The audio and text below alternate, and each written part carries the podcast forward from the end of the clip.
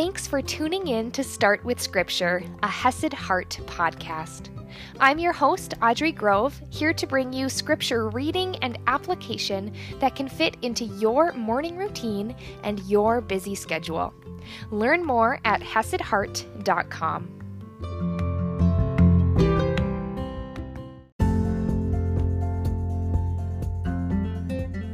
Good morning, my friends! How are you today, you beautiful, indispensable, awesomely unique person? How are you today? How are you doing, really? Just take a moment to think about that because so often I think we kind of avoid sitting in that, avoid thinking about how we really are.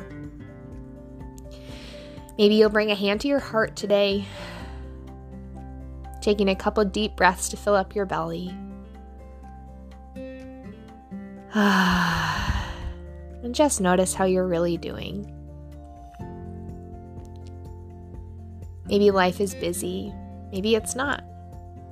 Maybe talking about your own worth and your own gifts and talents has been hard, and maybe it hasn't. Maybe you're going through some challenges right now, and maybe you're not. But how are you feeling in response to all that? It's so important to care for your own heart and to be aware of your own heart, even as we are spending time in God's Word. Because we want to be taking in all the truth, but we also want to be aware of what's going on right now in our heart, of what that truth has to interact with, if you will. And I think, especially as we're kind of talking about being indispensable, talking about being unique, talking about judgment, judging others or being judged, I think that it can be a soft topic and a hard topic for a lot of people, whether it's conviction or whether it's struggle with, with feeling your own worth, struggling with that. Either way, I'd invite you to practice just taking a minute just a minute. Bring a hand to your heart if that feels good. Take some deep breaths and notice how you're feeling. And maybe do that every morning. Maybe do that after you listen to this podcast every day. And just see what, what God reveals to you. But we're going to keep on talking about how we are treating the different parts of the body. And we talked yesterday about not judging, right? Because all the parts, even the weaker parts, are indispensable. They are necessary. They are needed. You are indispensable. But Paul has more to say about this. So let's get started. We're going to dive into 1 Corinthians chapter 12 verse 22 and I'm reading from the ESV. On the contrary, the parts of the body that seem to be weaker are indispensable. And on those parts of the body that we think less honorable, we bestow the greater honor and our unpresentable parts are treated with greater modesty which our more presentable parts do not require. And so, I mean, if you think about your body, right, there are certain parts that we always clothe, right? They need a little more modesty. They need to be treated differently in that way than, say, other parts of your body, like your hands or your face, right? Those don't always need to be clothed, but there are other parts of your body that that do need to be treated a little bit differently when it comes to modesty. Paul goes on, but God has so composed the body giving greater honor to the part that lacked it, that there may be no division in the body, but that the members may have the same care for one another. And we see here that that God also sees this that he gives extra honor to those that lack it. And I, I think it really keeps making me think. I was on TikTok and it was, I think she's like a, a school teacher. I don't know what age. I want to say it was like kindergartners. And she gave this really awesome example that I, I think illustrates this really, really well right so so her kids came in. I wish i remembered who it was but i don't. So if any of you know like send me a message on tiktok and i will um, put a video up and and reference her and everything and i'll put her in the links. But she was basically saying how her kids came in and she um like asked someone if they hurt their elbow. And they were like oh yeah my elbow's hurt. So she put a band-aid on their elbow right?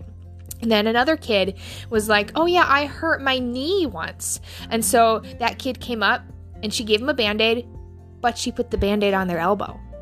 And another kid said, "Oh yeah, one time I I hurt my forehead." And so that kid came up and she gave him a band-aid, but again, she put it on the elbow. Right? And kids like it, she did it a few different times with different past injuries, but she kept giving them the exact same thing, a band-aid on the elbow. And the truth is that that wasn't helpful to everyone.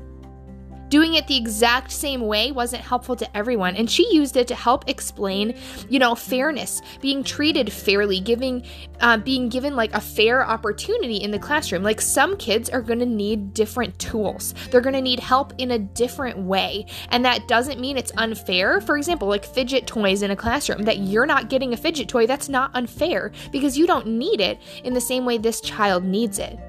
If I gave you the fidget toy, that'd be like putting a band aid on the elbow instead of on the knee, right?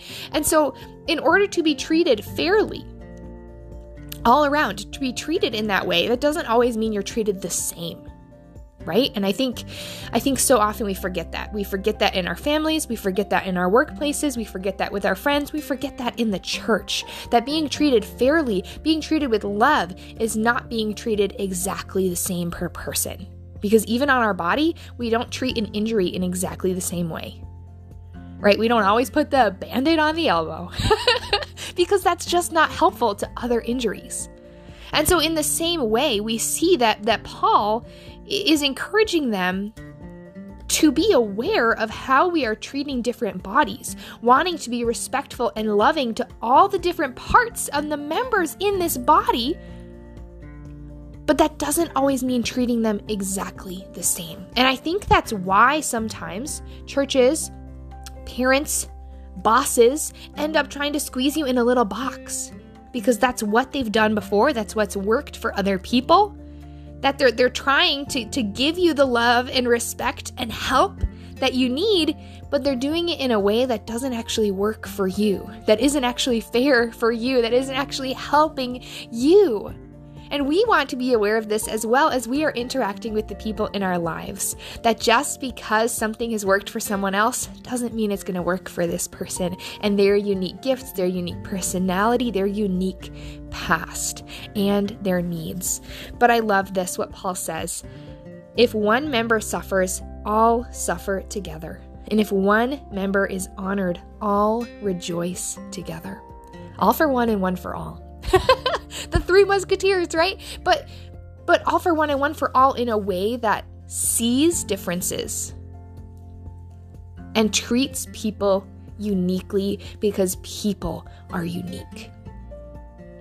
And so, in the same way, we can all hurt together and we can all rejoice together I think about it in a classroom if kids were all like, oh, I'm so excited you get a fidget toy. That's awesome that that's helping you. like you picture the whole class celebrating because they found something that helped. You see the whole class celebrating because one person got picked to be the special prize winner. In the same way, we're called to be in the church, celebrating each other instead of focusing so much on ourselves. serving each other and loving each other in unique and sometimes different ways. We can hurt together with, with empathy for each other. And we can also rejoice with other people, even even if we're not the ones who who have like a cause for joy in and of ourselves. Right? That's okay. We can let go of pride and we can let go of control and we can recognize someone else's joy, their success, their growth and we can celebrate with them. So just dwell on that today that fair doesn't always mean the same thing, and that we can treat different people differently, and it can be helpful and it can be loving because people are different and they are unique. So I'll see you tomorrow morning. Also, I would love to hear what are some examples in your life that you've seen? What are some ways that something different, something unique has helped you in a unique way? Something special, something that you have been given to meet a need that you had, to meet a passion that you had, to meet something different in you. I would love to hear your stories about these different kinds of fairness, right? Different treatment to be fair and to be loving, and how you've seen that in your life. So send me your stories. You can find me on Facebook, Instagram, or TikTok at hesed.heart. That's at H E S E D dot heart. Send me a message. And I mean, really, this isn't like send me a message, but I don't really mean it. No, no, no. Send me a message. I want to hear from you. I want this to be a two way I want to hear your wins, how this has showed up for you in the past. Or maybe you're a parent and you've seen this with your kids. Maybe you're a boss, you've seen it in your workplace. Maybe you're a teacher, you've seen it in your classroom. Send me the examples. I love to hear them. So at hesed.heart, and I look forward to hearing from you.